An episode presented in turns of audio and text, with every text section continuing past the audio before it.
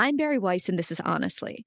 And on today's episode, we're going to play for you a roundtable event I hosted on Zoom earlier this week to discuss Omicron, because it seems like information about COVID is changing minute by minute these days. And a lot of us at this point don't know what or who to believe. So I decided to invite three doctors Dr. Vinay Prasad, Dr. Stefan Baral, and Dr. Lucy McBride, whose public perspectives throughout the pandemic have been, for me and I think for many of us, voices of sanity, moderation, and reason amongst chaos, irrationality, and fear. We kicked off the discussion by talking about why people have hit a breaking point with the pandemic. We talked about the issue of school closures, kids, masks, boosters, when you can hang out with friends who test positive for COVID. And then we opened up the conversation to listeners. They chimed in with their questions about everything from myocarditis to mandates to ivermectin. This discussion was open to subscribers only. So if you like what you hear and are jealous that you didn't get to ask your own questions and want to participate in the future, please go to my Substack, bariweiss.substack.com to subscribe. Okay, really short break, and then we'll get right into it. I hope you enjoy it.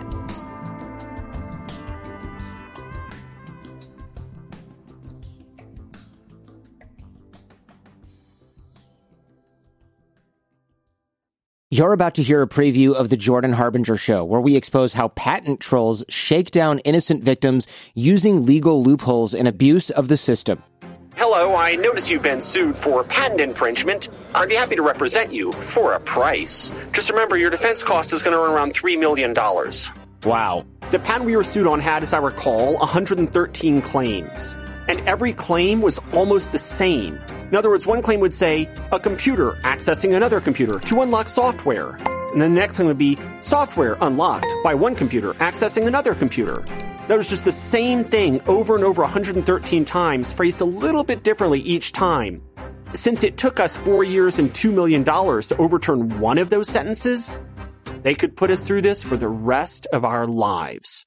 For more with Austin Meyer, including the details of his investigation into patent trolls and why none of us are safe, check out episode 326 of The Jordan Harbinger Show.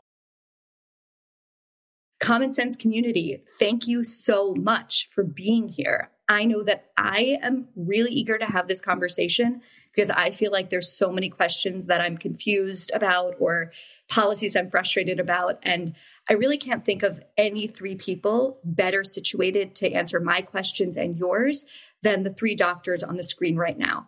Dr. Vinay Prasad is an associate professor of epidemiology at UCSF. Dr. Stefan Baral is a professor at the Johns Hopkins School of Public Health. And Dr. Lucy McBride, who hopefully you saw on CNN over the weekend, is a practicing internist in Washington, D.C., a mental health advocate, and the author of a popular COVID 19 newsletter. The reason that I invited the three of them here is each of them has stood out to me in their writings, in their speaking, even on insane platforms like Twitter, for bringing sanity and sobriety to our increasingly hysterical age. And I'm so excited to talk to them. Okay, so let me, let me set the stage here. By my semi official count, we are two weeks and two years into flattening the curve on the COVID 19 pandemic. And I am personally done. You know, for the first year and a half of that chunk of time, I was good. I was a compliant. I might have even been a poster child. And I did every part of it. I, I binged Tiger King. I walked 10,000 steps a day. I listened to every Sam Harris podcast. I downloaded the meditation app. I adopted the dog. I resented the dog. Now I love the dog. And I did every official stage of it too, right? I wore the mask, sometimes even two of them. I shipped N95 masks because friends in China told us this was coming. We got these masks in January. I shipped them to friends with compromised health. I sprayed down groceries. Like I actually remember spraying down a can of Pringles with disinfectant. I've had so many PCR tests, I can't count them. I've canceled plans. I did the six feet. I stayed home. And of course, I got the life saving vaccine the moment I could. But I have hit a wall. And I feel like every time I'm asked to show my vaccine card at a bar, I don't want to do it. I, when I eat at a restaurant and there are diners there who are unmasked, but the staff is wearing like plastic stormtrooper headgear and gloves, I wonder if people realize what that looks like. And when friends who are more neurotic than me at this point ask me to take an antigen test before we hang out outside, I do it, but only because I'm trying to be a good friend.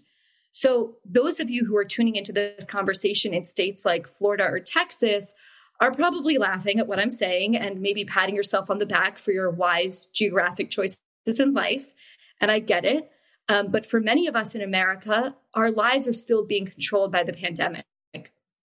And I think the irrationality of some of the COVID policies, irrationality that's coming from our public health authorities, from our schools, from our workplaces, from places we're supposed to trust, including the media, is making skeptics of even the most compliant. So I want to start there. After two grueling years of restrictions, I think it's becoming clear that people have had enough, that they feel the way I do, and I'm wondering if you're seeing that as well from your vantage points as doctors. Has there been a dam breaking moment?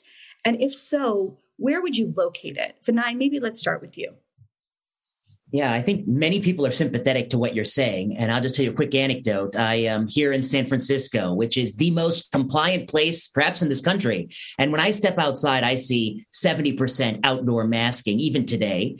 I got in my car recently. I drove outside the city. One hour out, dropped to 30%. Two hours out, drops to 10%. Three hours out, I was in a Target and I went in the store. People were staring at me because I was the only one wearing the mask. I said, listen, people, I'm actually quite critical of the evidence base for this cloth mask anyway. So don't, don't hold it against me. But I think, you know, what you say resonates with a lot of people who feel like um, they did what they needed to do.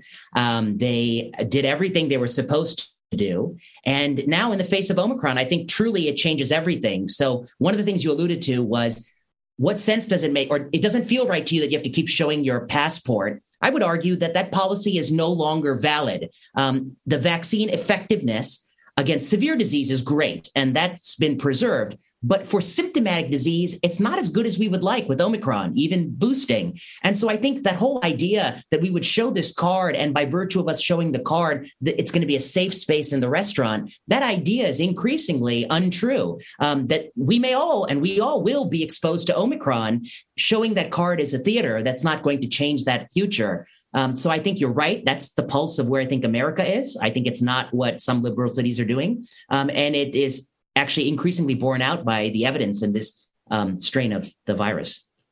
I think a lot of people feel this way that I know.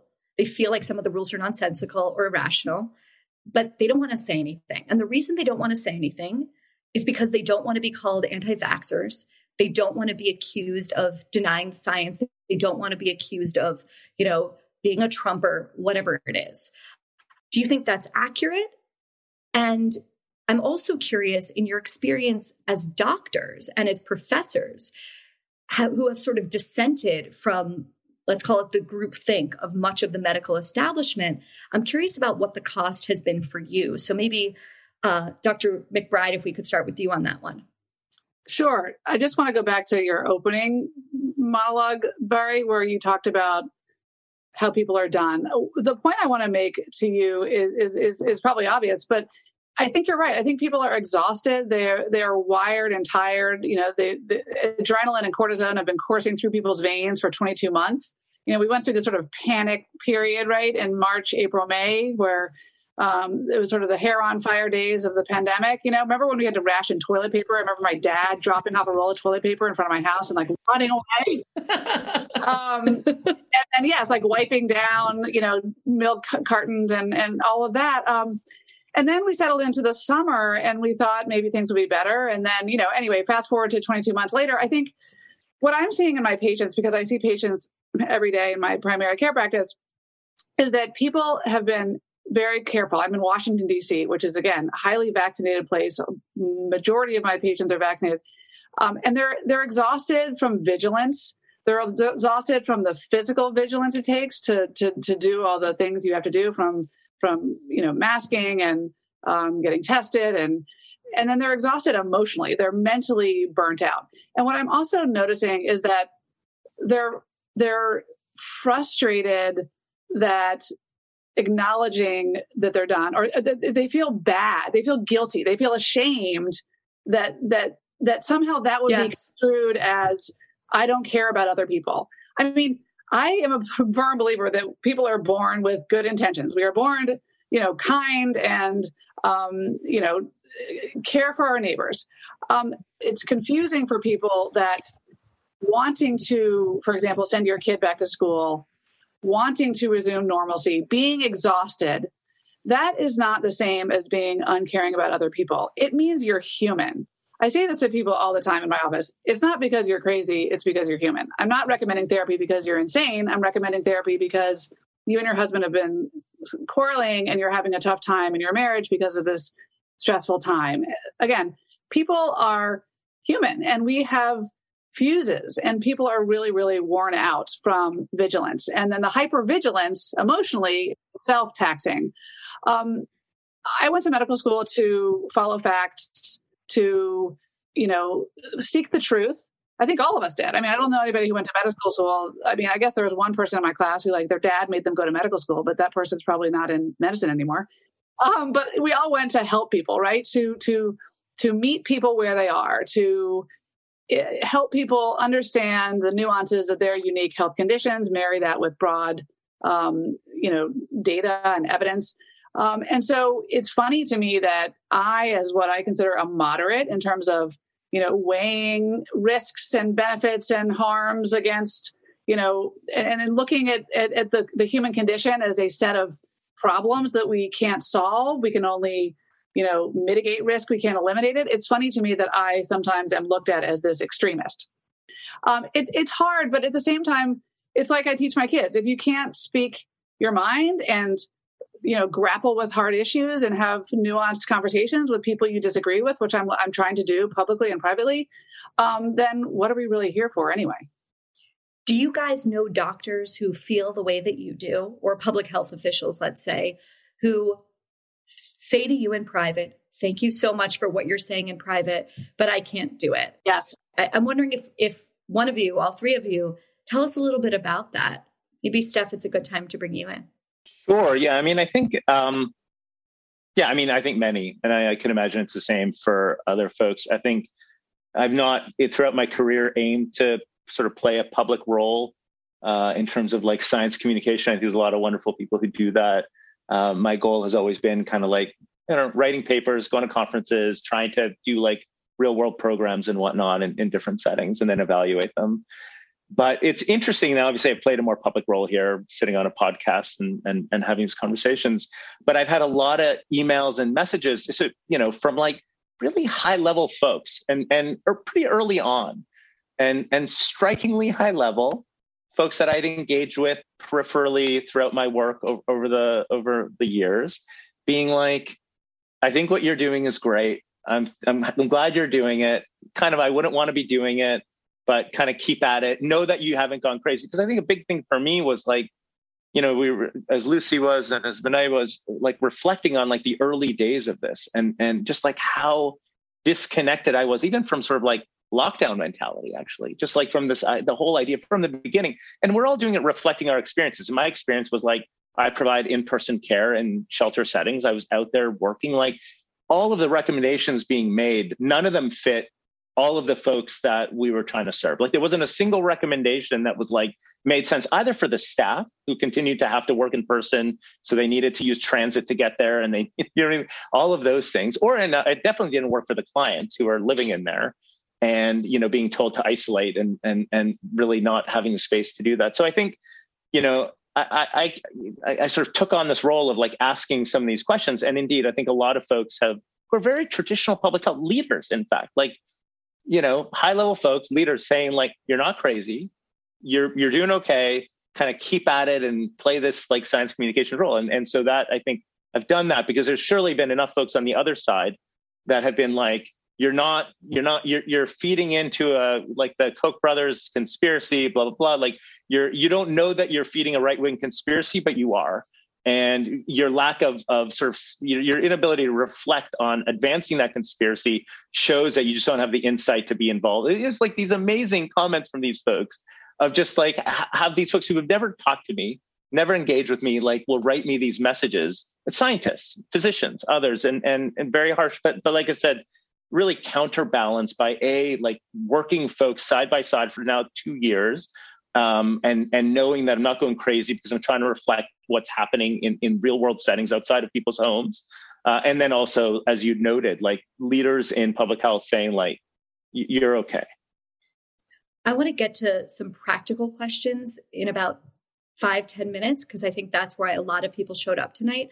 Before we do, I, I want to stick on the question that this conversation leads me to the question of sort of um, epistemic closure or group think among people who are meant to be um, our trusted health authorities. And this, there's a broader conversation to be had, of course, which we're trying to do actively on common sense about the crisis of legitimacy. Who can we trust? And, you know, I don't think there's been anything more alarming to me than feeling like, oh my God, can I not trust what the CDC tells me? Can I not trust what public health authorities tell me? And I, a breaking point moment for me was in the summer of 2020. And you guys will know what I'm talking about, where the whole idea was the good moral decision was to stay at home, except if you were protesting on behalf of the right cause. I would love for you guys to reflect on the crisis of legitimacy. Should people even trust the CDC at this point? And how do we regain that trust? A few minutes before I came on here with you guys, I noticed that one of the most prominent newspapers in Denmark put out a big editorial under the headline, We Failed. In other words, they were apologizing for the fact that rather than doing good journalism, they were just echoing um, governmental messaging on the virus. And I thought I was shocked by that and refreshed. I was like, wow, I, you, you never see that from institutions. So, talk to me a little bit about the crisis of public trust in these important institutions and, and how we can build back some of that. Vinay, maybe let's start with you. Yeah, I think, I mean, I think really think you're onto something I mean, you know, you as much as anyone else have been talking about, I think, some of the themes in the academy and in elite cultures that are corrosive, the illiberalism that's been growing, the cancel culture theme, um, this increasing sort of strong um, views on certain sides of the political spectrum that intersected with COVID 19, precisely as you describe, which was that the mantra was, you know, do it, stay in your house, unless, of course, you're at the right protest. There was the wrong protest too. It was in Sturgis, the motorcycle rally. That's the wrong protest to be at, but they were the right protests. And actually, my my sympathy as somebody who was left of center is that that is an important cause. But it did illustrate, I do think, sort of a double standard in the public health community. And I guess early on in this pandemic, I was very worried, and I wrote about it um, with the former dean of Harvard Medical School and Stat that politics and science will become increasingly intertwined and make it tougher and tougher. And on every issue, the worst has come to pass. Pills, hydroxychloroquine became right of center, and ivermectin is right of center. Non pharmacological interventions like masking and N95s are extremely left of center. And we have had a wedding of politics, naked politics and tribalism to SARS CoV 2 politics. And that has put us in a tough situation now. So, that sensible middle ground you're talking about is something that is antithetical, I think, to some people who believe that we can still eradicate the virus if we were to do the right things. Um, to some degree, it takes on sort of the properties of a religious fervor. Um, you know, it's the unvaccinated, the bad people, they're the almost second class citizens. Um, and I, I mean, I really think you're onto something. It was, it was a bad timing culturally. We were in a bad place, um, unable to tolerate open dialogues with other people. And that's why I think all three of us, to some degree, in different degrees, we've gotten our fair share of secret fan mail and public hate. You know, and that's often the situation you find yourself when you're trying to push a center, common sense middle ground on a lot of these issues. Secret fan mail and public hate, and I, I so I, I reson- that resonates with me. But I think you're onto something. Lucy or Steph, do you want to take that? So you asked who do you trust? So to me, it's not one person, it's, but the, the ingredients to the person or institution I trust is someone who, as you said, acknowledges they're not always right and, and, admits mistakes, um, who is, you know, of course, honest and following facts, um, and who communicates transparently and clearly. And unfortunately, while I want every success for Rochelle Walensky and I want the CDC to be successful, and they've had successes, um, they have unfortunately not been that transparent with their messaging. And they have unfortunately not said, you know what? we should have said X or this changed. They haven't been transparent as things have shifted. Now we are li- living through, you know, a, a crisis that is changing second by second. So it's impossible for her to message a broad country where half the people think COVID is a hoax and the other half is in N95s, you know, worrying about getting COVID despite being triple vaxxed um, and outdoors. So how can you message that group? And and and, and but but I, I do think that the CDC and other uh, major organizations could be more nuanced with their messaging. Um, and and I think that we've lost trust in the vaccines, unfortunately, as a result. I think um, there was so much, and and I admit that I was more gung ho about the vaccines. I thought the vaccines were going to be more effective against you know the, the the subsequent variants than they were. I mean, the vaccines still are effective. They aren't, though, as Vinay originally said, they're not great at preventing infection and they're not great at preventing transmission. And I think that the more we can be transparent with people, because ultimately the, the public is pretty smart and pretty savvy and they can smell when people are hiding the truth, just like human beings can. I think that that would engender a lot of trust if they were more transparent. Um, and, you know, I think one of the reasons why I've been writing this newsletter about COVID since March 2020, and it was really born out of necessity to, to, to reach my patients when I couldn't answer the phone fast enough to answer everyone's questions was really to help people navigate a complex time because it's we are living in this trust desert. People don't know who to trust. They don't know should they trust the politician, the guy on TV, um, and then remember, 80 million Americans and probably more don't have a primary care doctor. They don't have a medical home, a hub for problem solving, a place where they can talk about their anxiety and their um, COVID test. They don't know where to go. And so I think a lot of us are talking publicly because people don't know who to trust.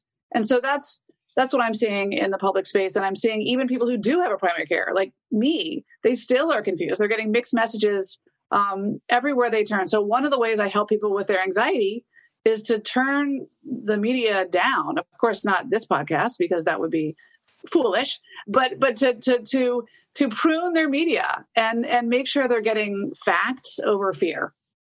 Can I just add one thing about CDC because I think it's you know the CDC historically has been the lead public health agency in the context of public health emergencies of international concern. These PHEICs, obviously, as COVID is, and they had a framework in there called the STARCC framework. Like it's like simple, timely, accurate, relevant, credible, and compassionate. And and that was their like kind of like emergency communications framework, and it's what we teach for emergency communications. Um, it's a great framework. It's been used in H1N1. I think what happened here, and we, by the way, this it wasn't new to this. We saw it a little bit for H1N1. We saw it definitely for uh, Ebola. It, it, it evolved for Zika, and I think now we're like living it in in the in the clearest ways for for COVID. Is like it's not clear who's in charge. Like you start having a task force. We had obviously a COVID task force led by Ambassador Birx. Um, you know, it's not part of the CDC. It's disconnected from local public health agencies. I believe like if we'd gone back, if you'd looked at like the, the, the response from SARS part one in 2003, even H1N1, it was much more clear that like CDC was a lead agency.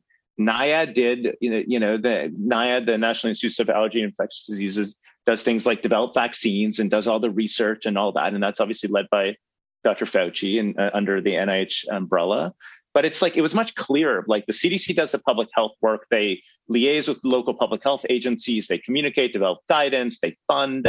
They provide technical support. But like here i, I never knew who was in charge.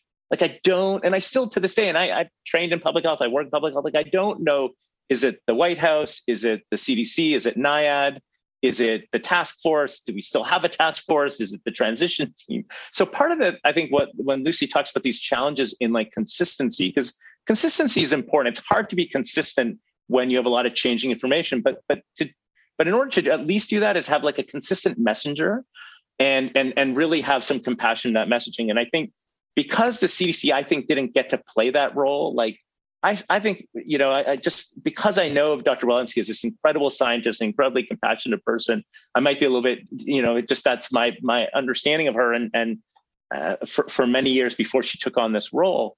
But it's to say that like she came out, for example, around very pro school as she came into this role. And then it clearly, immediately, the White House shut that down. And then she's like, no, schools.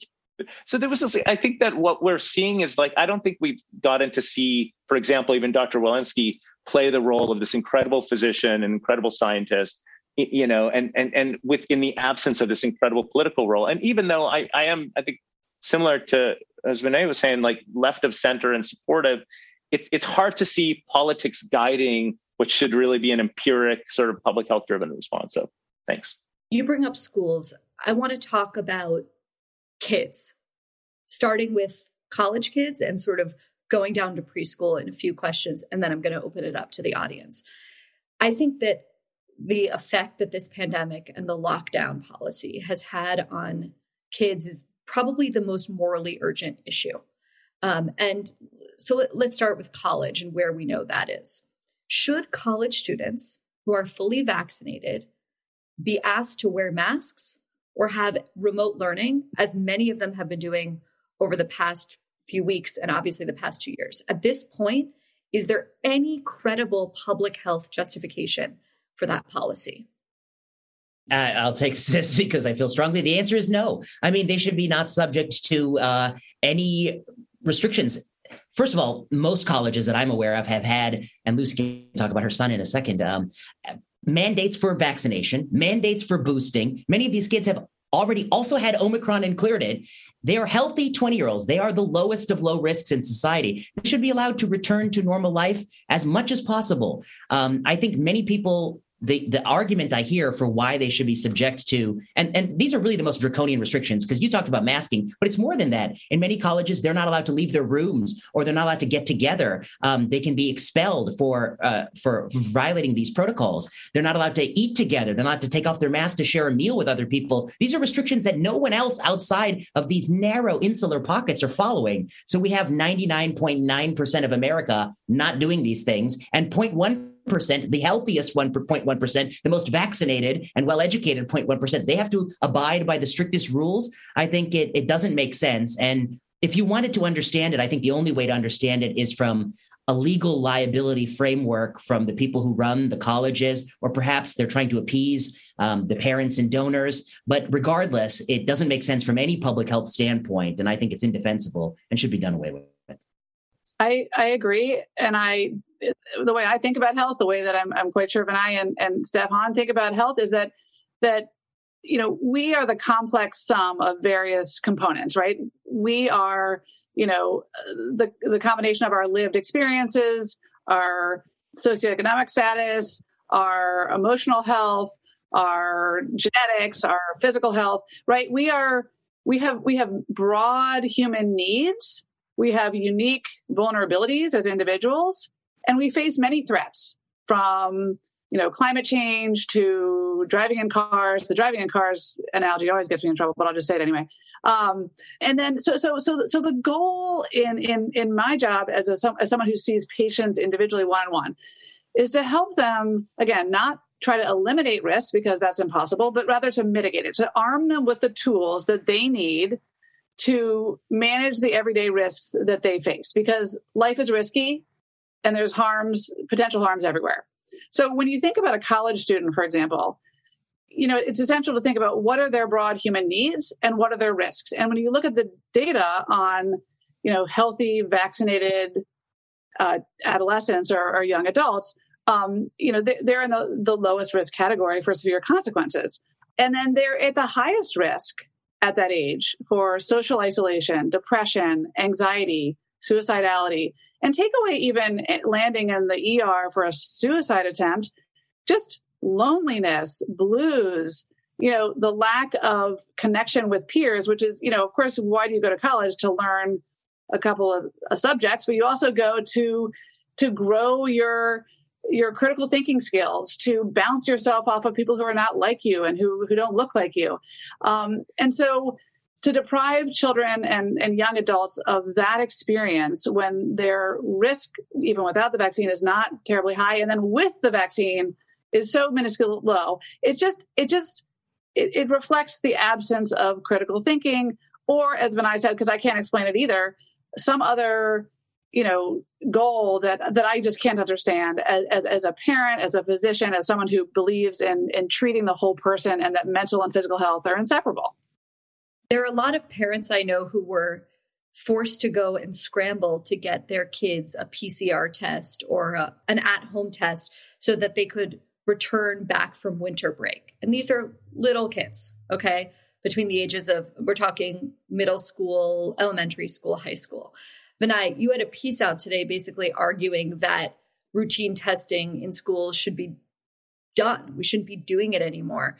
Um, I'm wondering if you guys can can address that. And the the broader question that I'm getting from a tremendous number of parents who are in this is those of those parents who are here whose kids are being forced to test routinely to mask in schools even though many of them are eligible now for vaccines and are vaccinated how do they communicate effectively with school administrators and officials who are enforcing policies that they view and maybe science views as irrational yeah, I think, I mean, I think we're getting to a moment where they're going to have to, the administration is going to have to go one direction or the other. Just today, I saw two different headlines. One, Tony Fauci saying that we will all, in a very short time, be exposed to this virus. And the best thing you can do when you meet it is to be vaccinated. And I also saw a headline that said the Biden administration considering mailing everyone N95 masks. There's a little bit of a schizophrenia there because the N95 may merely delay the inevitable that he's talking about here.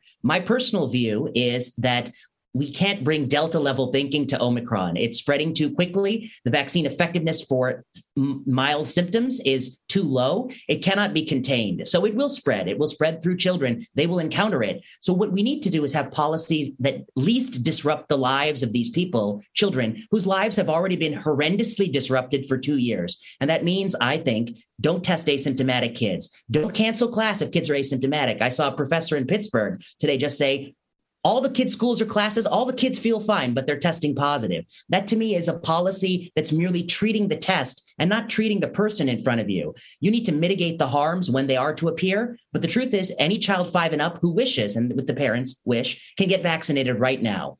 And the risks to those kids are already very low and lower than other risks they face, including the risk of suicide and mental health problems, the risk of homicide. Someone tweeted last year, at every age, kids have more homicides, deaths than they did from COVID 19. COVID 19 is a risk to kids, no doubt about it. It's not zero, but it's on par with other things that we don't halt their whole lives for. And so I think right now, the important thing is to get them back in school, to take off their masks. I think enough is enough. They have a chance. People want to be vaccinated, be vaccinated. Um, to not test people who don't need to be tested if they don't, if they feel fine, and to move forward with life and try to rebuild what has been fractured, which is one year of two years of lost youth.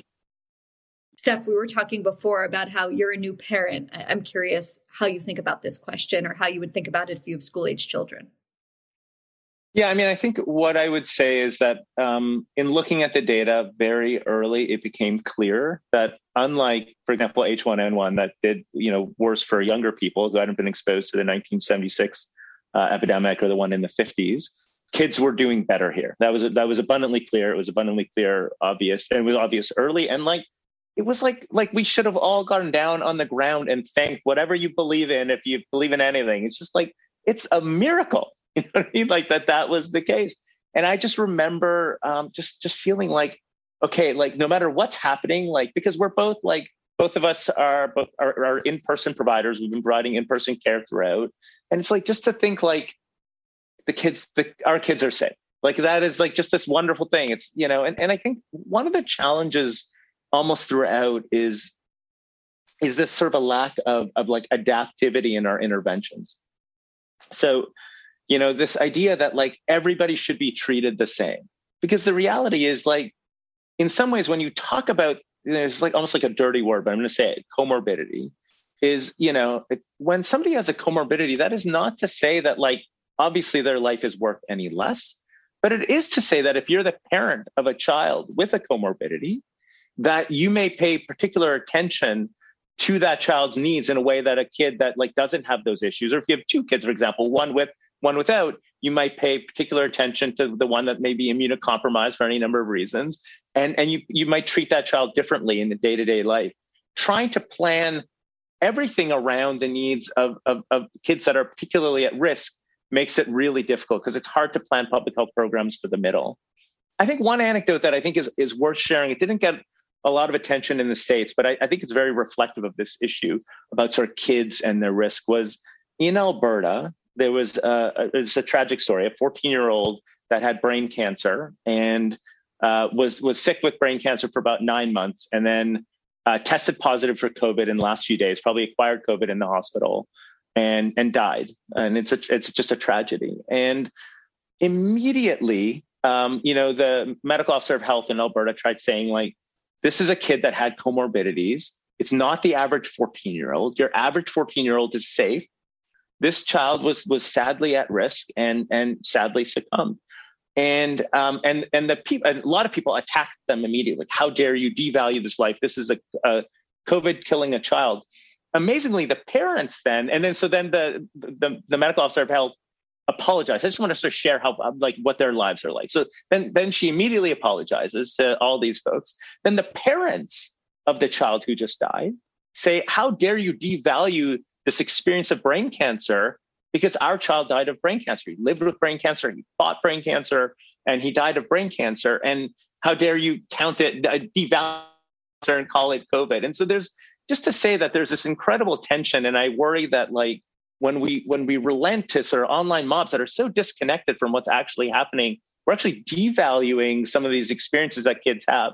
And so so what does that mean? It just means that like absolutely schools should be open. I think we've I don't know why we've felt the need to like take this out on kids when every pandemic preparedness plan always had that schools were the last to close and the first to open. That is fundamentally the case. So when people say that Sweden was out there, I grew up in Sweden, all my family's there. So when people say that like Sweden's gone wacky. I remember talking to my friends in March 2020, and they were like, they don't have a nanny culture the way that we do in North America.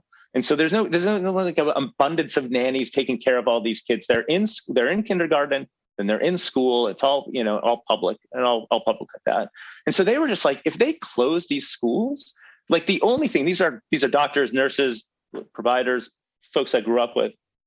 The only people could rely on were their parents they were like, if they close them, the only thing I can do if I want to continue being a doctor in person is ask my parents to take care of these kids, which is fundamentally worse than anything else you'd want to do. So I, I just I find it I find it really like incredible on a number of reasons. The, the last one I'll also say is that we also lost a lot of staff. Whenever you close a school for parents who work in person, I'm not talking about doctors now who can like pay for a part-time teacher would do whatever because there's more financial flexibility. But I mean, somebody who works, whether they they drive a garbage truck or they pump gas or they work at the grocery store, whatever they do, you've taken them. I, either they stay home and don't go to their job, which is is what it is, or they, they or the kid. I, I don't know what the kid does. You know what I mean? Like there's no thought to them. We've only planned it around these folks who have like extra space in their homes, high speed internet, laptops, and the like. So I think I think it, what it, it is, it just feels like we haven't thought through any of this in any way. So absolutely. And, and this was, it was, it, the last thing I'll say is just, it, it's notable because people had before us. This was all really well articulated in these plans, none of which we decided to use. We just kind of threw it up and we're like, let's rewrite the book now in the context of an emergency, which is a terrible idea. So in the post I wrote announcing this event, I mentioned and this is true, and I debated sharing it, that on New Year's Eve, I hosted, my wife and I hosted two friends. One was my sister, who had tested positive for, for COVID um, and had extraordinarily mild colds. And they were on maybe day six or day seven of, of having COVID. Um, but it seemed like a cold that we were calling COVID. And they were going to be alone for New Year's and they were sad. And we told them come over and they sat on the other side of the table and we had air filters going and the windows open and you know a friend of mine told me that her mom read that and was upset and she felt it was irresponsible for me to do it doctors and there are three of you did i make a foolish choice am i crazy um, should i be reprimanded in the same way i'd be reprimanded if i had my druthers and had french fries every day well, but would anybody reprimand you for having French fries publicly every day? Not publicly, but my doctor definitely would. Yeah, I mean, it, it's just it's notable, right? That like we we don't actually around a series of choices So my mom is alone in Sweden. All her kids are in Canada and States, and she was going to be alone. And her friend uh, was sick with a with a cold and was waiting for a test, but the test wasn't going to come back until after uh, New Year's, and she was going to stay home alone. And I'm like, you're, you're boosted. That is a terrible idea for you to sit home alone you know, when you're hang out with your friend. And, and so I, I posted that as well because there's just so many people are like, I'm going to tell my parents to stay home and sit down and hunker down. And I'm like, I'm not. Like, first of all, we, we hosted people too. But but I similarly told my mom, I'm like, you know, she's she's not young and she's she has other comorbidities, but I'm like, the risk of you having something serious from COVID with when you're boosted is so low that the like the bus ride on the way to see your friend is a higher risk activity than you guys actually socializing for a little. And by the way, as as we all know, like being lonely, especially on like very social nights, that sucks. And you remember that. And so it, it, like I absolutely like I never judge anybody's behavior. Like as long as it's consensual and doesn't hurt him, you know, doesn't hurt people who don't want to engage in it consensually. But it but it's also the case that like I think those are extraordinarily safe things to do and that that folks are able to judge like what is safe and what is not safe in a much more nuanced way than clearly I think a lot of physicians and a lot of like epidemiologists and, and modelers particularly have given them credit for. And that's one of the things I've seen uh, absent in the in the conversation about COVID, uh, Bari, is because you know I get questions every day from patients like, "Can I do this? Can I? Is it safe to do X?" Um, and and my job isn't to tell people yes, no, yes, no. It's rather to give them the information and and to frame the decision. To talk about again, you know, that every decision has potential upsides and downsides, um, but that you know what's right for you may be right may not be right for someone else, and and also to remind people that they have varying needs. But I would say pretty much you know, unilaterally, even though I just said I, I, wouldn't speak for other people, that I think that your decision on New Year's Eve is completely appropriate. The fact that we would shame anybody for for for hanging out with a loved one on New Year's Eve when you're doing everything you can under your control, but without depriving yourself the pleasure of seeing a loved one, that seems reasonable to me. So I will say to patients, you know, here's what I would do if you're interested. Um, I don't always say that because it's not really my my job to tell people how I do things. It's rather to arm them with the tools and information they need to make their own decision. Um, but I think that's one of the problems we've we've we've we've faced in the public dialogue about COVID is is that risk is relative um, and benefits are relative. So one person may value this activity over that activity, and and and and we need to be able to make those decisions for ourselves. I think you know telling people what to do do this, don't do that, and then shaming them for not doing the thing you told them to do is, is a recipe for disaster. For me to get someone to affect behavioral change, like lose weight, leave an abusive marriage, you know, quit drinking, start exercising, or to make a healthy decision, like get vaccinated, I don't shame. It doesn't, even if I wanted to shame them, which I don't want to, it, it just doesn't move the needle. Shame and fear are not motivating. They just make people feel ashamed and afraid. I think one of the things people are wondering, and I see someone in the comments saying that they're 74, they're boosted, they have the vaccine, and they just tested positive, and they're ecstatic because they can go on with their life. I think that's the question a lot of people are thinking. I am still negative, even though I clearly have done everything wrong over the past few weeks. And, you know, is there any logic to that? Into, you know, now we have this variant that seems sort of like a natural gift in a way, that it's a lot less lethal. You know, is it a is it a is it a crazy thing for people to want to get the virus, Vinay? Yeah, that's a. I mean, it's it's well put. Um, I guess I think like we just have to talk about the reality of this virus. This is going to be a circulating endemic coronavirus. It's not going to go away. It's going to be intertwined with human beings for a thousand and ten thousand years from now. We just met it two years ago. And what that means is realistically, for those of us who are young and plan on living many more decades is we are going to infect it not just once more in our lives, but probably multiple more times. And thankfully, it'll be probably milder each additional time. And then the question is, well, when do you want to meet the virus? And I think that although, you know, you can try to push it out as far as possible, there are at least some theoretical reasons why after your last vaccine, before the last antibody, you know, the last antibody is sort of declined in your bloodstream, you know, you might meet it. And under those circumstances, you might have a milder experience and have a little bit more immunity for the next time you meet it, hopefully a few years from now. But the reality is, we can't live our life around not encountering it repeatedly. We're going to. And so, you know, I also support what you did. And I think maybe you need a new sort of mental framework. And the framework is if you would have done it three years ago and it wasn't coronavirus, but it, you know, you're all vaccinated. So, you know, it's sort of the analogy kind of holds. And it's your sister who's recovering day six from having the flu. Would you have had her over on New Year's Eve? And I think a lot of us would have, of course. Six days later, yeah, you're not in the worst of it. Come on over. I'll take a little bit of a risk um, because it's your sister and you know and those things matter and you know i'm seven years in practicing oncology and I've taken care of people post bone marrow transplant who are some of the most vulnerable people. And I will tell you, people will tell you, um, you know, I'm going to go to my grandson two year old birthday party. There's going to be 20 kids there in the height of flu season. And, and you're, and they're literally, they're as immunosuppressed as it gets. And I was like, well, you know, and they're like, what do you think, doc? Is it, is it safe? And I was like, well, you know, there's, there's a real risk you might get something, you know, and it's going to be really severe since you have almost no immune system. And they said, you know what, doc, I'm not living for staying home. I'm living for going to this. And so they go. And it's not my business. It's no one's business to judge those sorts of choices. We've always made them and we will always make them.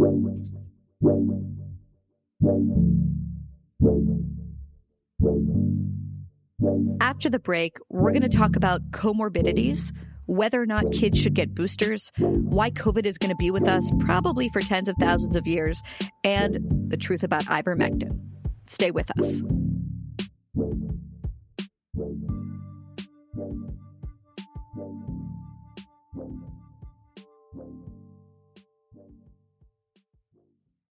so much more to Jewish history than persecution. I know it's sometimes hard to believe that when you talk to Jews, but trust me, there is. And in Jewish History Unpacked, the newest podcast from the people who brought you Unpacking Israeli History, you'll find out about some of the craziest, most amazing, but lesser known stories that fill the Jewish history books. Given that the Jewish people's history goes back for millennia and spans continents and epochs, there are so many stories you just won't want to miss. You'll end up asking yourself questions that you never thought of, like was Napoleon actually a hero for the Jews? And why were there so many suicide pacts in the first century? Hosts Yael Steiner and Jonathan Schwab will fill you in on what happened, how it happened, and why all of these ancient stories still matter. You can find Jewish History Unpacked wherever you listen to your podcasts. Okay, so I'm going to go through as many of these questions as I can, and let's try and do one doctor per question as short as possible, just so I can honor as many questions as I can. Um, Donna, speaking, I think, for a lot of parents on here, it's very simple. Should I vaccinate my, in her case, 11 year old? But a lot of parents saying, should I vaccinate my eight year old, seven year old, six year old? Um, Lucy, do you want to take that? Sure. The first thing I would say is, is of course, talk to your trusted pediatrician because there's no substitute for you know, nuanced advice from your primary care provider. Um, but the answer is, I, I would yes, because when you when you vaccinate your child, you take, as our friend Monica Gandhi says, you take the claws and the fangs away from the virus. Which, by the way, for most healthy children, aren't even there in the first place. But you never know. And we also have abundant evidence, and we look at the world world stage to see that the vaccines are extraordinarily safe in the five to 11 year olds. So I would vaccinate. My best friend's mother, Wendy Shaw, is asking, and lots of other people ask this too Does COVID 19 pose a serious risk to pregnant women? And another related question is um, Is it dangerous for women who are pregnant and vaccinated to get the booster? Vinay? I mean, I guess I would say that um, you know, I uh, I think uh, we we do now have a, a, really broad study of the vaccine in pregnant women, and it appears that there's no increased risk of miscarriage. But that's the first two doses, and I think the question of if you're pregnant, you know, and you had two doses a while back, pregnancy is more of a risk factor than not being pregnant, all things being the same. So I think that has to be stated. But the question is, should you get boosted? When should you get boosted? What trimester should you get boosted? I think that's a good question for your individual doctor. And I remember listening to your podcast, Bari, with Marty, and you talked about your producer. Your producer was somebody young, fit, had already had two shots, was struggling with this. And they called up, I think, their friend in Boston who said, Should I tell you what I'm supposed to tell you or what I actually think? And, right. you know, I think that's telling because I, I think, you know, you, you might feel differently. I mean, if you tell me it's a it's a 27 year old woman. She had two shots three months ago. She's in first trimester. Am I in rushing to get her boosted? No. You know, put that on the back burner. Maybe before you deliver, if you want, you can pass along some antibodies to the baby. Um, you know, so I really think it's a personalized decision. One quick follow up to you, Vinay, because I know you've written about this and a lot of parents of boys are asking this. Amy Winter asks Should boys between the ages of 12 and 19 get boosters? Um, our schools are mandating them, even though the boys are fully vaccinated. I assume she's worried about myocarditis. Can you address that?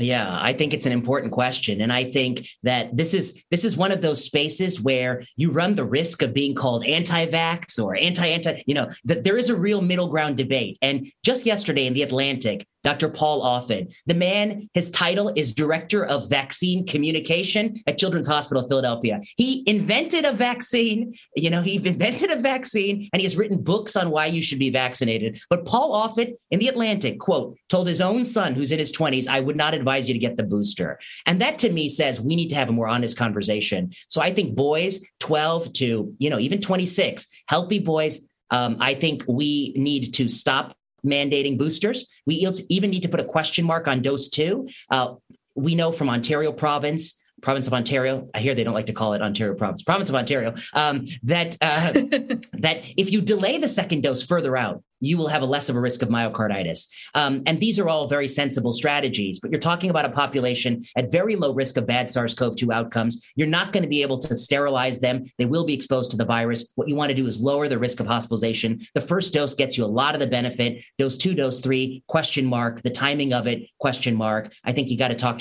your doctor. But I absolutely disagree. This is a place of overreach. When you start mandating in the gray zone, when you mandate where Paul Offit, the man who invents vaccines, says, I wouldn't tell my own son to do it, I think you have the problem of groupthink and all the things that you know you talk about, Bari. Just a very quick add-on is that I think the argument that a lot of po- folks will make for the third dose in kids is like we don't want them to have any onward transmission, but it's like this is now the change with Omicron is like that's that's over. That argument doesn't work anymore. With Delta, I, I don't know if it would have worked with Delta because I don't, I mean, I have to say, as somebody who spent their life in infectious diseases, like we don't think of a human as a vector of disease. It's not that that has been our framing for COVID throughout. It was never our framing before. Somebody's not a their unmet needs. We address those needs, but you know, there's a lot of framings that we can use when somebody's infected with something, but it's not that they are a vector of disease. And I think that's exactly what's happened here. Is like, well, give them the booster because they don't want to infect their grandma. It's like, but first of all, we just the, the evidence for that is gone. And so now you're just talking about at the individual level is like that person going to get additional benefit from the booster and and and there I don't know of any evidence that says the answer is yes. And I will say that as also working in Ontario clinically, like we were all very supportive of that 16 week window between doses because it's like if there is inflammation from the first dose, just the body heals, give it some time, you know, inflammation will settle down if that's the case. And I think this like aggressive, like people want to accelerate the even the third dose. They they want the third dose even faster. And I think it's based on this messaging that they can avoid the infection or avoid onward transmission, which is just not the case. We have a really, really important question here from someone who's anonymous, um, but writing about an issue that I feel very passionately about and frankly haven't found a good way to write about yet. Here's the question I live in Montreal where we currently have a curfew. A QR code Vax passport is required to go to the liquor store. All the restaurants and bars are closed. All non essential businesses are closed on Sundays. Yesterday, the Quebec government announced a tax on people who aren't vaccinated. I have three doses of Moderna and I am pro vaccine, but this is beyond restrictive and I don't know what to do.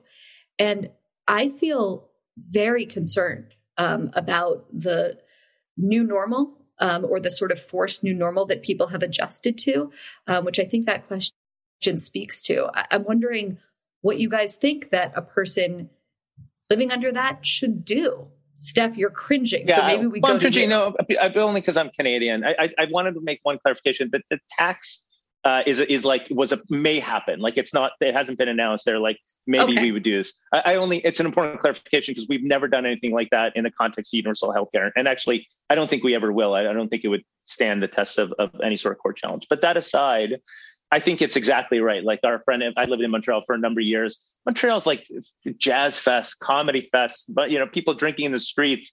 You know, they've it's it's a fun town and I think, and it was the first place in Canada, and in fact, the only place that had a night curfew in place during wave two and wave three, and very aggressive. I'll note that. And the only people out allowed during that time, notably, were like Uber drivers delivering food to rich people with little like Uber IDs to show that they're out delivering food. They're allowed to go out to deliver food so folks can stay home. So I think there's a few things. One, from Montreal, there was a, a great report, so far preliminary, but I think consistent with what we've seen across Canada. Folks who remain unvaccinated are not the like people have this like Trumper MAGA you know, type hat wearing person in mind. And it's just not the case that people who remain unvaccinated are folks that are historically disenfranchised, have medical mistrust, have been have been on the wrong side of a lot of kind of like social dynamics historically as well as now. And so, you know, I think we have to get very real about who is unvaccinated. For the QR code, I'll say it's in the shelter setting, it's very hard for people to do that. You're asking people to not just have the QR code, but to have an ID that matches it. And so people have never had to carry ID to kind of move around, and you're excluding folks from what is now a very cold time of year. And, and you're excluding folks from from indoor spaces. And so there's like all of these reasons why these like policies have just gone are just out of control. And I think part of it is just like the federal government just wanted this sort of like Jacinda Ardern, like we're hard on the virus, we're taking it seriously. There was an they called an election in the middle of the pandemic to reinforce and they ran on you know their amazing response. So there's this whole dynamic of what we talked about earlier with like that it's just it's so political and it's so this sort of like COVID zero approach that you get away from like really sensible evidence, resource, empiric, and humane intervention strategies. Bari, I just want to add to this because, like, I'm, I'm very concerned about this in the sense that, um, you know, uh, even for people who support it under some settings, what are the limits to the role of the government in declaring emergencies in the future? If we have a ba- if we have a bad flu season, 120,000, a typical flu season is 40,000 deaths. We may have a bad one with 80,000, 100,000. Who decides what is an emergency? Who decides when the brute force of government can be applied in this way? Are there any checks and balances? Can you suspend commerce? Uh, transportation, assembly. We've already seen censoring of, of what we can talk about. The, you literally were not allowed to talk about the lab leak hypothesis for a year on big tech. Imagine there's some outbreak of something. You're not, and anyone who disagrees with our lockdown, you're not allowed to talk about that. We'll ban that speech. We're going to put tags on your phone. We can track you in ways we've never been able to track before. Um, this is an unprecedented territory that scholars of democracy and public health have to work on together. And I suspect as we see in Europe as they enter lockdowns yet again, even after vaccination, I think there must be limits placed on liberal democracy in terms of what can be done. And I think this is an incredible, this is an existential threat to democracy. Um, I don't know who decides when you can lock down and lock down again. If there's a new variant, 10 times less deadly than Omicron, can you still lock down? 100 times less deadly? Who decides? And it will inevitably be misused by someone who seeks to put themselves in power you you said it better than I could, but but that speaks to sort of my fear and also a, raises a question that I've been thinking about a lot, um, especially frankly when it comes to young people and college students who are being robbed of years of life and dating and and all the things they're supposed to enjoy, which is why are people so compliant? You know, we see some of the footage of protests in places like Europe, um, and it's unclear to me how how big or not big it is, but among those who we think of as being sort of rebellious, right? Think about the 60s and the free speech movement on college campuses. Maybe this is almost a psychological question, but why are people so compliant? One clue is I've never lived in a culture where someone's tweet when they were 16 is used to deny them a job when they're 27. And so young people are living in a new world where they worry, what will it mean for my future 10 years from now if I am to oppose Yale University or Stanford or and and and and and the dissent has been squelched. Um, only recently I've seen some provocative op-eds from some students at University of Chicago, et cetera, um, that actually push back a little bit. But I have been shocked that students are not fighting back harder you you said it better than I would, but that's exactly what I what I what I was going to say is that I think uh, kids are afraid for looking like they are not empathetic to their fellow students or looking like they don't care about their immunocompromised college professor, who, by the way, is at least at my son's school, which is a progressive and liberal institution in New England, like they're all mandated to be vaccinated, mandated to be boosted, and they're still remote. So I think you know a lot of kids, and this is what I'm hearing firsthand in in in, in my teenage uh, college student um, son and his his cohort, and in my patients, I see adolescents, is that they're afraid um, a lot of them of the virus. Like some of those kids walking out of that high school in New York that was all over Twitter were actually afraid of the virus. They they they are afraid of getting COVID. Maybe they're immune compromised. Maybe they live with an immune compromised adult, but they're afraid of COVID. Others are victims of of of of groupthink that the virus is more dangerous than um, than it actually is in reality. And if, if adults are victims of groupthink, then I think uh, adolescents certainly can be too. And then I think Vinay's exactly right. I think they're afraid of speaking out because who knows what could happen to them. What, well, there's retribution for these kids um, for for pushing against the popular narrative. Um, and and I think it's a really tough spot for young people to be at the moment. At the very moment they're supposed to be spreading their wings, thinking critically, and and looking beyond um, their their universe into into other spaces. And and it's just tragic. I think it will be absolutely one of the biggest failures of modern time how we've treated kids. A lot of frustrated parents are asking how can we communicate? And lucy you just mentioned your son so maybe you have experience with this but how can we communicate effectively with school administrators who impo- who are imposing restrictions on our kids not just mask wearing but things like no talking during lunch. What do you do in that situation? So I'm actually been asked to give a talk to a broad range of administrators and student uh, and, and, faculty and um, educators in DC here um, to help them frame risk, to talk about the absolute numbers, like the the current data on Omicron and vaccine efficacy, but also to help people understand how to frame risk, how to how to not that these people aren't intelligent or they can't think for themselves, but rather to um, marry the, the, the, the, data with their everyday life. So to help people understand, for example, that um, not talking at lunch, not allowing children to talk at lunch, or having them face all in one direction during lunch um, isn't going to make a difference, particularly when they're vaccinated. Um, and it only creates friction between the students and the faculty because there's this whole layer of enforcement that's unpleasant. Um, and it's not doing anything for, for public health or for individual health. Um, and so I think one of the ways we can start to, to, to, to move the needle and to, to take a hard right turn on what I think is sort of a psychological shift, not to let it rip you know, we don't care about our neighbors, but rather to understanding that we have to live with this virus, not that we want to, but that we have to figure out ways to mitigate risk without um, losing our ability to live, um, is to communicate um, in in smaller forums. I mean, I think Twitter is is you know it's like a it's like a dog fight. Um, I'm not sure people are hearts and minds are being changed, but hopefully they are. Maybe um, I think you know like uh, we're doing this podcast hopefully to kind of reach um, an audience with a more nuanced discussion. I think you know smaller forums where people are free to speak and free to ask questions. I know a lot of these teachers because I've done this kind of forum before for teachers, helping them sort of tamp down fear and turn the volume up on the facts. Um, you know, a lot of these teachers are afraid to ask questions, um, even to their own doctors, but they're afraid to ask in, in larger forums that, that, that may appear un, uncaring or or they may appear too anxious because I think teachers have been blamed for being too worried when some of them aren't worried. They just don't have all the information they need. Several people are asking, I know this is controversial, about the following things ivermectin Dr. Peter McCullough and Dr. Robert Malone. People wonder are they legitimate? Are they raising legitimate things? Are they quacks? Is ivermectin real? Is it not? Who dares tread there? I'll take ivermectin.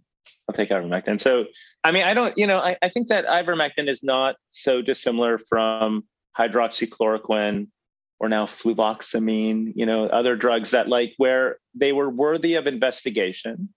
I think that what's what's notable about ivermectin is that so I'll just say like I'm of the mindset that I, I don't think that it is a miracle drug by any means.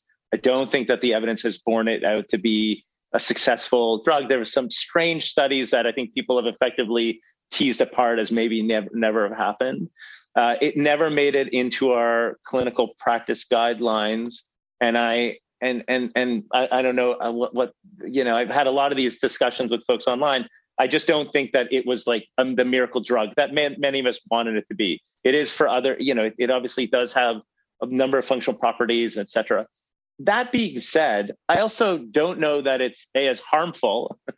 I think the framing of it as a horse dewormer, all those things was like so painful because again it just burns trust and it burns credibility because obviously it's a medication used in humans and and and, and you know and then again obviously somebody's won and not obviously but factually somebody's won a nobel prize for it. So so these things are facts. It is used in humans. I don't think it's that particularly effective for covid. Maybe under some circumstances maybe if taken like you know i don't know that we have like great trial data. Maybe if like you took it like on the day that you were because a lot of these drugs are most beneficial if taken really early. Similar to drugs for like you know oseltamivir tamiflu you know for influenza you really have to take them very early and people normally aren't diagnosed early enough for them to have the sort of clinical benefits that you'd expect so like maybe it has some benefit i don't think it has a lot of harm by by any means and so i you know i think and i think that all we did it's a great example of like where instead of like engaging with folks about like you know, hey, these are the trials. This is what we think. It became this like, you know, it became something to make fun of people about, um, to devalue their perspectives, to devalue them. And, and in the end, some of these drugs, by the way, like fluvoxamine, seems to be working and seems to be an effective drug. So there's sort of like this drug, and, and people similarly can't like don't have a, a totally clear, you know, kind of mechanism of action for it. And then there's drugs like remdesivir that we like bought all up and really uh, also not that useful of a drug. And so, you know, it's to say like remdesivir was like that was okay to talk about when the data for it were like it's a long story, but the initial the initial study didn't show a lot of follow up data. We waited a long time to get anything more than really 14 or 28 day data. And by the way, not a great drug. And and and then you have ivermectin that like people would talk about and make fun of. So it's it's in the end, like I don't think it's that great of a drug. I don't think it's a miracle cure, but I think it was just even the way that we engage in our dialogue and our narrative around it made it such that it was very difficult to have those conversations. Do either of you want to comment on Malone or McCullough? If not, I can move on. I guess I'm in a tough position because I'm actually supposed to write or go, listen to both the three hour podcast and say what they said right and wrong. I've listened a little, and they were both on, they were both on Joe Rogan. For those who aren't familiar, they're both on Rogan. And I guess, I mean, just one thing on this point is that I think, you know, you, you, see that the media leaned into a tribal war with ivermectin. They called what Joe Rogan took horse dewormer. Of course, he took a human ivermectin. And they do that on purpose because that's what drives ratings by leaning into this culture war. They manufacture that. I listened to McCullough a little bit. I haven't listened to Malone. Some of what he said actually rung true with me, like that there are some of these structural problems in how we handle this pandemic. Um, I, I felt like McCullough, one of his main themes was that we didn't invest enough in thinking about therapeutics eh, period. And i guess i disagree a little bit because i think we must have run 500 600 1000 randomized controlled trials. So you know there was a big interest. And early in the pandemic if anything doctors were too exuberant. I mean people were get, throwing the kitchen sink at patients. Everyone was trying their own cocktail. So i'm not sure i agree with this premise that that wasn't an investment but you know i'll i'll, I'll put something longer together on this what they got right and what they got wrong. Good question from jamie why do you guys think that from the beginning, public policy, or at least public messaging, hasn't really acknowledged that COVID risk, and this goes to the comorbidity reference from before, that COVID risk is really different for people of different ages, health, weight, and so on. The data seems to be in the end that this was a pandemic of older people or people of infirm health, and the young could have gone on with their lives. I'll add to that question, which is really a statement. If we could rewind the clock, do you think that any kind of lockdowns for the young uh, or for people who are in good health is going to be viewed as sort of a grievous error in time? I mean, I think the, the premise is spot on, which is that in biomedicine, when we early on in the pandemic saw that difference in risk, the difference between an 80 year old's risk of death and an eight year old's risk of death if they were to be infected with this virus, it was between 1,000 and 10,000 times different. It's a log fold gradient. You never see, I mean, it's one of the few, it's the greatest risk factor you've ever seen in anything in biomedicine. The fact that we were unable to leverage that in any policy just speaks to our complete stupidity, frankly. We did the exact wrong thing with nursing homes. We sent people in and as Cuomo did, like cruise missiles into the nursing home, leading to widespread death. We didn't protect them like we ought to have. Um, meanwhile, we subjected young people to draconian restrictions that uh, harmed them more than they helped them, very likely. But I think the question about lockdowns it's going to be one of the most disputed claims in science in the next 25 years. You're very likely to see hundreds, if not thousands, of papers that claim what was the benefit of lockdown? What does it even mean to do a lockdown? You know, a Chinese lockdown is where you weld your door, and a US lockdown is something far different. Um, you'll see a huge literature. I suspect it will actually have two different consensus views. There'll be a view that actually said it was the right thing to do under a lot of circumstances, and a view that says it was largely wrong. But I do think this person is right that we were not able to leverage age is a failure. There was a group of people who did suggest we could. I think I didn't agree with all of their policies. These are the authors of the Great Barrington Declaration. I think Steph and I we didn't sign it because it didn't have what sort of what we wanted in there. But at the same time, I think they were unfairly maligned, and they were they had parts of their proposal to keep schools open and to do more protection at nursing home that I think a lot of people could have supported. So it was just one of those places where you know that was a missed opportunity. I agree with this person. Katie asks this. I live in Chicago and I'm a political moderate. I'm watching a lot of my friends go off the rails, and it's impossible to have logical conversations about COVID. Suggestions? And Steph, maybe let's start with you because I see you wanted to jump in there. Well, I mean, I you know, it, it's interesting because I think what I worry about, um, like I, you know, sort of, you know, I, I'm a public health practitioner. I trained in public health. I want to keep doing public health, and I don't think of public health in the context of like like titrating restrictive interventions right? Like we we think about like what are people's needs and we try to address them. I'll say that the, the reason that we didn't leverage age is because of this framing of people are vectors. If you don't address the eight year old you don't prevent eight year old they're going to infect the 80 year old and thus that's why you have to like lock down the eight year old as well. And so i think there was this idea of like we are not paying attention to what different needs were. You know first of all, uh, you know, we will invariably like reflect our experiences. So historically, pre March 2020, I traveled like 200 days a year, and like so in early 2020, in the first three, you know, first two and a half months that were pretty normal.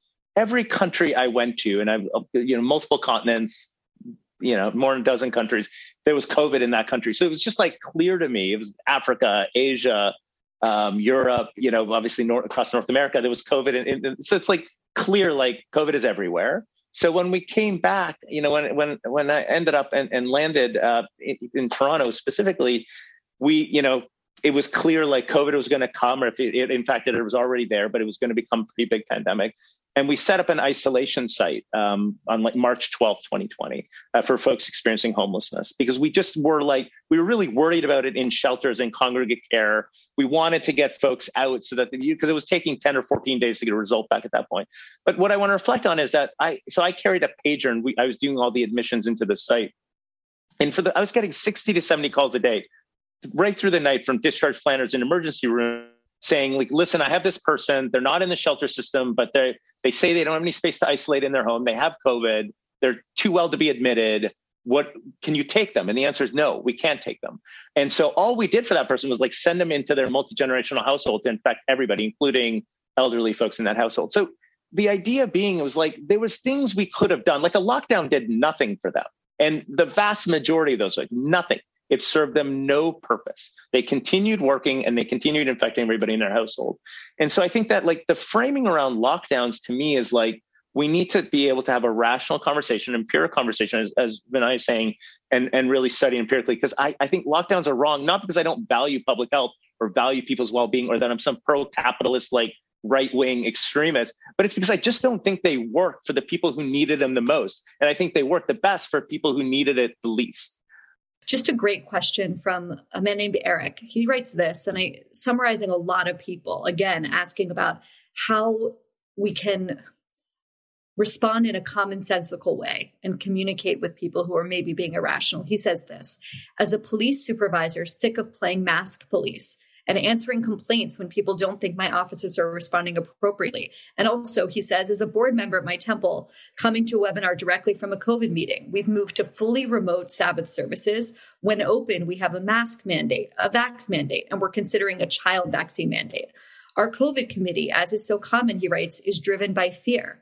What do I say and what is actually reasonable? Lucy, I'd love for you to answer that. Like, what is a rule of thumb here for people who are involved in their community, who want to be responsible members of that community or that workplace or that religious, you know, services and feel like they're surrounded by people who've sort of uh, given in to you know, safetyism on this question. What are, what's a good rule of thumb in terms of rules and communication?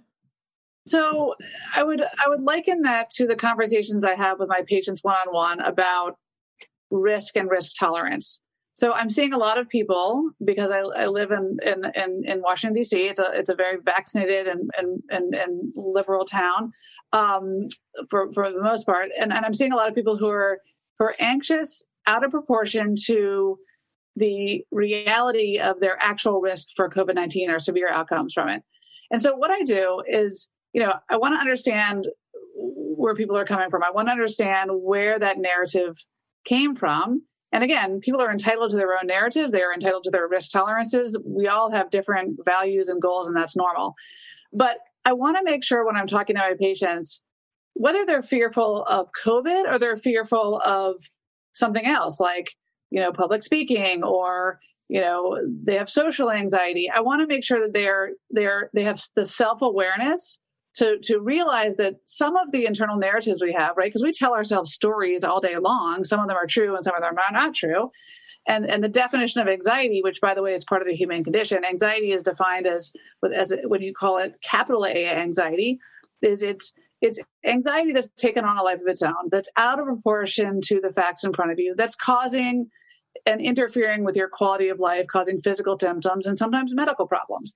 So I ask my patients who are anxious or particularly fearful, whose risk tolerance is maybe lower than they particularly need given their life circumstance, to just check their internal narratives, to have some self awareness, to understand what the root causes are for their fears.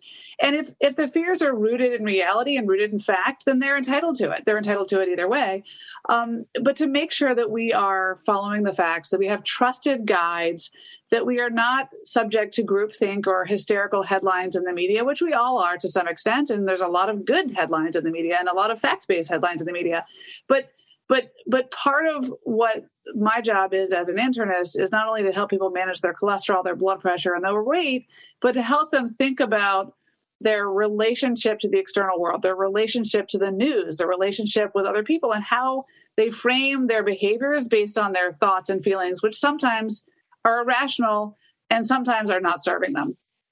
Last two questions. Someone smart i had dinner with the other day outside um, someone who's more COVID neurotic said, you know, COVID's no longer primarily a health problem for most people, it's a bureaucratic problem.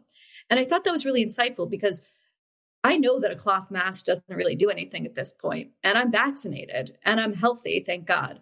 But when I'm asked to wear one to walk to my table at a restaurant and then take it off, you know, I do it because a, I don't want to go viral causing a scene, but also because I know that the person who's asking me to do it, that's the hostess at the restaurant, is just doing her job.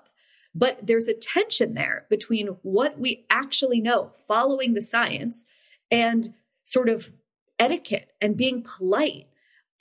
How do you guys navigate that, given all that you know and your expertise? I mean, Vinay, when you walk into a cafe, do you put on the mask?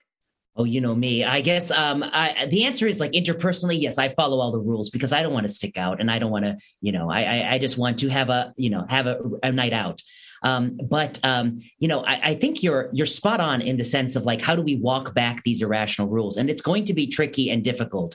Um, and I think we're going to have to try our best to tell people that these rules aren't serving a purpose. That's the great example. You know, am I does anyone really think that the cloth mask works when I get up to go to the restroom, but not the 4 hours I'm sitting here laughing and having drinks at this table? Does anyone and you always point this out Bari so well, are we not all troubled by the two-tier system in these restaurants that those of us eating we're worthy we don't have to wear the mask but the people serving us do?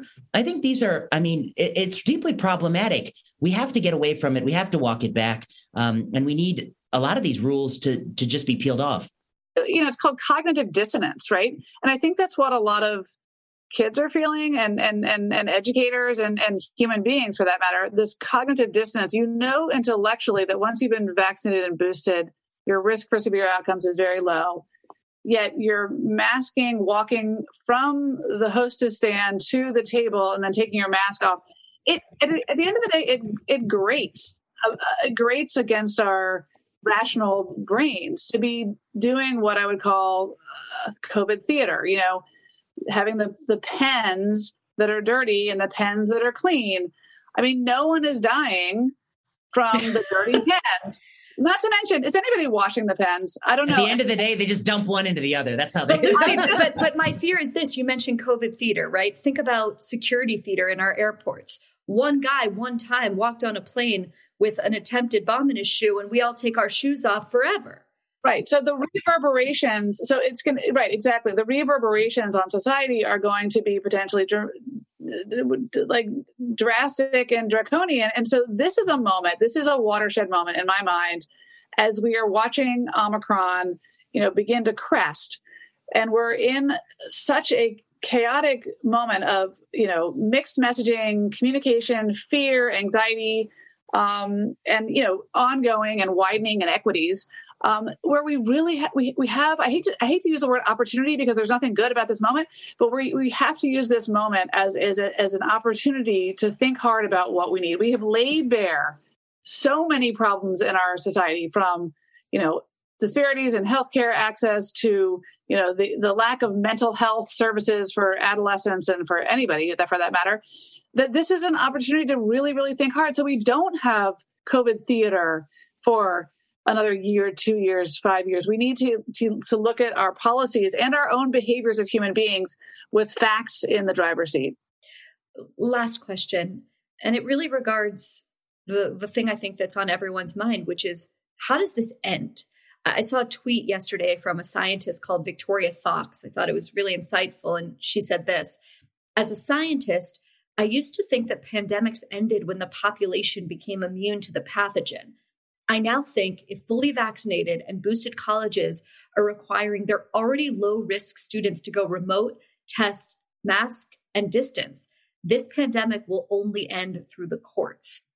I'm wondering, as a jumping off point to my question, um, what you think of that, or if you want to answer the question of just how will this end? Maybe Steph, let's start with you, and I'd love for each of you to answer it. Let's go, Steph, Lucy, and then Vinay.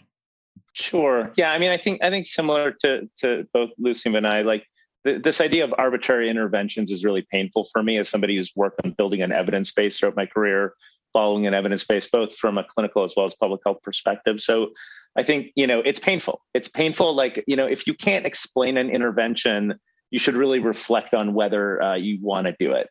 you know, and that that part I think is just is hard. I think in terms of like, you know, how this ends, you know, part of this is going to be um, it, it's true that it's it's not going to be something that's like related to case counts. I think there has to be these conversations. I, I will say this that there feels like there's a tidal shift with Omicron that things are changing because people are getting COVID. Folks who have, you know, we've seen so many of these stories of like, I did everything, I did everything, and I just got COVID. And and I think like there's just like there's going to be enough of those folks that had confirmed COVID that are going to just sort of move past it and want to have their you know their their lives back. And I think what's interesting is that like from the beginning, everybody was going to have a breaking point. That breaking point could have been schools, it could have been mass, it could have been whatever it was, but everybody was going to have a breaking point. And I think folks are like there's going to be sort of this like sufficient number of folks that have hit those breaking points that are just going to return to normalcy and then like you know like one jurisdiction after another will like lose masks will you know first it'll lose outdoor masks then they'll lose indoor masks and i think we're already seeing that with dr walensky. Like she did a tweet the other day. She kind of went out there and said listen we need an adaptive intervention strategy for those who are most at risk and try to address those needs. A year ago that would have been pure sort of GB, you know, Great Barrington. Now is is you know by the director of the CDC. So I think we're seeing that, and I think what will happen is there'll be a tidal shift in terms of like you know individual jurisdictions losing these things and then others following along because there's that that has been the trend to date. So I am optimistic that these things aren't going to be. There'll be remnants. We'll feel remnants in terms of maybe contact tracing or some data issues, you know. But but I I do feel that like in the coming months, and especially as we head into summertime, we're going to see a lifting a lot of these interventions that are not going to come back. And, and and we will actively have to make it as as Vinay talked about earlier to like prevent it from being like during flu season or other seasons that this makes a return. So that that I think will have to be an active kind of advocacy strategy. But but I do think a lot of this is going to lift in the in the in the next number of months. That's optimistic, but yeah. So I agree with I agree with pretty much everything Steph said so eloquently, and I would, I would, I would talk about my favorite subject, which is mental health. I really think this is a parallel pandemic of of mental health and crisis. I mean, you know, we've all experienced some sort of loss and grief, whether you've lost a loved one on a ventilator with your you know hands pressed against the glass in the ICU because you couldn't see their your loved one at the end of their life whether you've lost your job or you've lost your you know classroom experience as as a, as a kindergartner we've all experienced some sort of loss. Our lives have been appended. Um, and so i think one of the ways the pandemic quote unquote ends is by taking a broad reckoning with our emotional health to, to take stock of how we've handled stress. Maybe it's been maybe it's maybe you've maybe you've been pandemic proof and you haven't had any hard times and you you maybe you've grown as a person. Maybe you're in the best shape of your life but for most people um, i want to i want to meet those people. Yes. Like it doesn't really exist. It's the same person who i say lose 50 pounds and they come back in six months and they've lost it. That doesn't that person doesn't exist. Know, so so so so uh, this is a very very vulnerable time for humanity and it, it it is to me laid bare how relevant our mental health is to our our everyday lived experience, but also to our physical health and then our medical outcomes. I mean, I see people every day who are suffering from, you know, just burnout or anxiety or substance use. And I think this is a moment to really take stock of our emotional health, our needs, our, our relationships with food, alcohol, work, parenting, each other, um, to ask for help um, if you have the luxury of having health insurance that also covers mental health, take advantage of it. If you are one of my patients who has the business card of a therapist, you know, you know, in the bottom of your your handbag, like take it out and call that person. Lean on your pastor, your priest, your your rabbi, um, your dog. I mean, ask for help because this has been a hard time for all of us. And I also hope that on a on a on a on a public health level that we can somehow weave mental health into you know healthcare reform because we were in a mental health crisis pre-pandemic we were having you know opiate epidemic overdoses um, you know diseases of despair were, were, were, were running rampant well before covid so i think um, I think that would be my the one way I would define it. It it ends when you have taken stock of your emotional health and you've started to meet those needs and you've been able to frame risk and recalibrate you know your anxiety your moods um, and and get healthy from the inside out so to speak. Vinay, quick closer. Okay so i guess i would say it's a really good question how does this end? And i think the quote you led off with by victoria fox is quite prescient.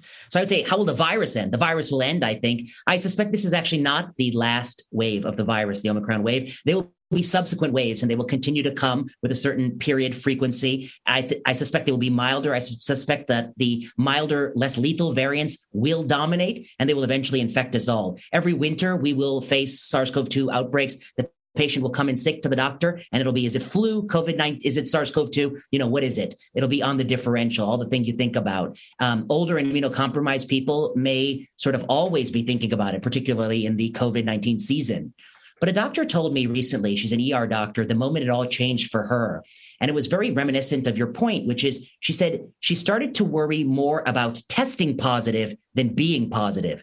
In the beginning of the pandemic, she was working frontline healthcare. She thought, I'll get this virus, I might die. But now she's worried, what if I test positive? My kids, their school is disrupted. Who's going to cover me at work? Oh my God, if I have a positive test, it's going to ruin my life. It's more of bureaucracy and paperwork. I talked to a guy today. He asked me, should my 11 year old son, who got one dose and then he had COVID, should he get the second dose? And he said his wife told him the best reason to get the second dose is, you know, there's a lot of paperwork to do all these sports and he'll just check the boxes. And he says, this, it feels wrong to me getting a vaccine for less paperwork. Like that's not the right reason. So the answer is, how does it end sociologically? And I hate to say but I think it is going to be this event is the defining event of this century sociologically. I was, you know, in college on 9 11. I thought that would be a defining event of my lifetime, but I didn't know that this was coming. This is the defining event, I think, of my lifetime. What do I mean by that? I think some people, there's a new fraction of forever anxious people. They're always going to wear masks, hand sanitize, and take precautions uh, uh, in life. Um, but I think the ramifications of this beyond uh, are going to be so great. Wealth inequality is the worst it's ever been. Income inequality, uh, as we talked about a little bit, political vulnerability. Um, we are all damaged and broken, more partisan. Science is more tied to politics. I think we're as vulnerable as we've ever been. And in periods like this in human history, I think there's only one of two ways it goes. And I hate to say it, one way is the bad way that some despot, some tyrant sees as an opportunity. That's the bad way it could go. The other way is the reformer way. There's always been tough times, and it's been an opportunity for tremendous political reform, new agencies, new uh, role of government in our lives, and new changing of, of policy. And the choice is up to us which direction we're going to go. So I think we're going to be living with this and its aftermath for a long time to come socially. Dr. Vinay Prasad, Dr. Steph Baral, Dr. Lucy McBride, and the 1,300 people with the 500 questions that they asked. Thank you all so much. Um, and look forward to seeing you IRL sometime soon. Thanks, Bari. Thanks very much. Thanks for listening. I love hearing from you and I love hearing what's on your mind. So if you have a question or an idea for a panel like this one, please email us at tips at honestlypod.com. And if you want to participate in events like this in the future, head over to bariweiss.substack.com and hit subscribe. See you next week.